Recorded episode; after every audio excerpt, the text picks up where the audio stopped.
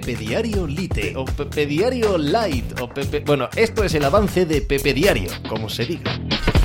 Hola, ¿qué tal? Hoy estamos al lunes 11 de septiembre del año 2023. Alemania ha ganado el Mundial de Baloncesto. Alemania por primera vez en su historia consigue un título que, quitando Estados Unidos, la antigua Yugoslavia y la antigua Rusia, la antigua URSS, eh, prácticamente monopolizaban, ¿no? Con España habiendo ganado dos de los últimos torneos. Pues bien, se suma a Alemania, otro equipo europeo, al, eh, al palmarés de un torneo que que creo que merece eh, reflexión, que creo que merece que nos paremos un segundito a pensar hacia dónde va el Mundial de Baloncesto. ¿A quién le interesa el Mundial de Baloncesto? Esto no es quitar ni un solo mérito, y lo voy a hacer en el programa, por supuesto, a Alemania y a esta generación de jugadores y a un equipo que, francamente, ya tenía que haber ganado el Eurobásquet el año pasado para ser justo con su nivel y con, para mí, eh, haberse convertido en el mejor equipo, la mejor selección del mundo. Pero lo dicho, ¿Qué es el Mundial de Baloncesto? ¿Qué interés tiene? ¿Qué importancia tiene?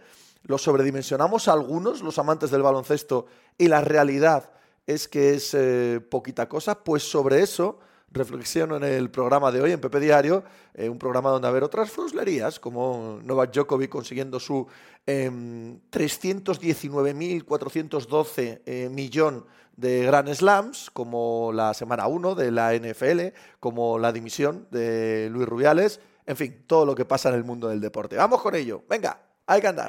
Estás escuchando Pepe Diario.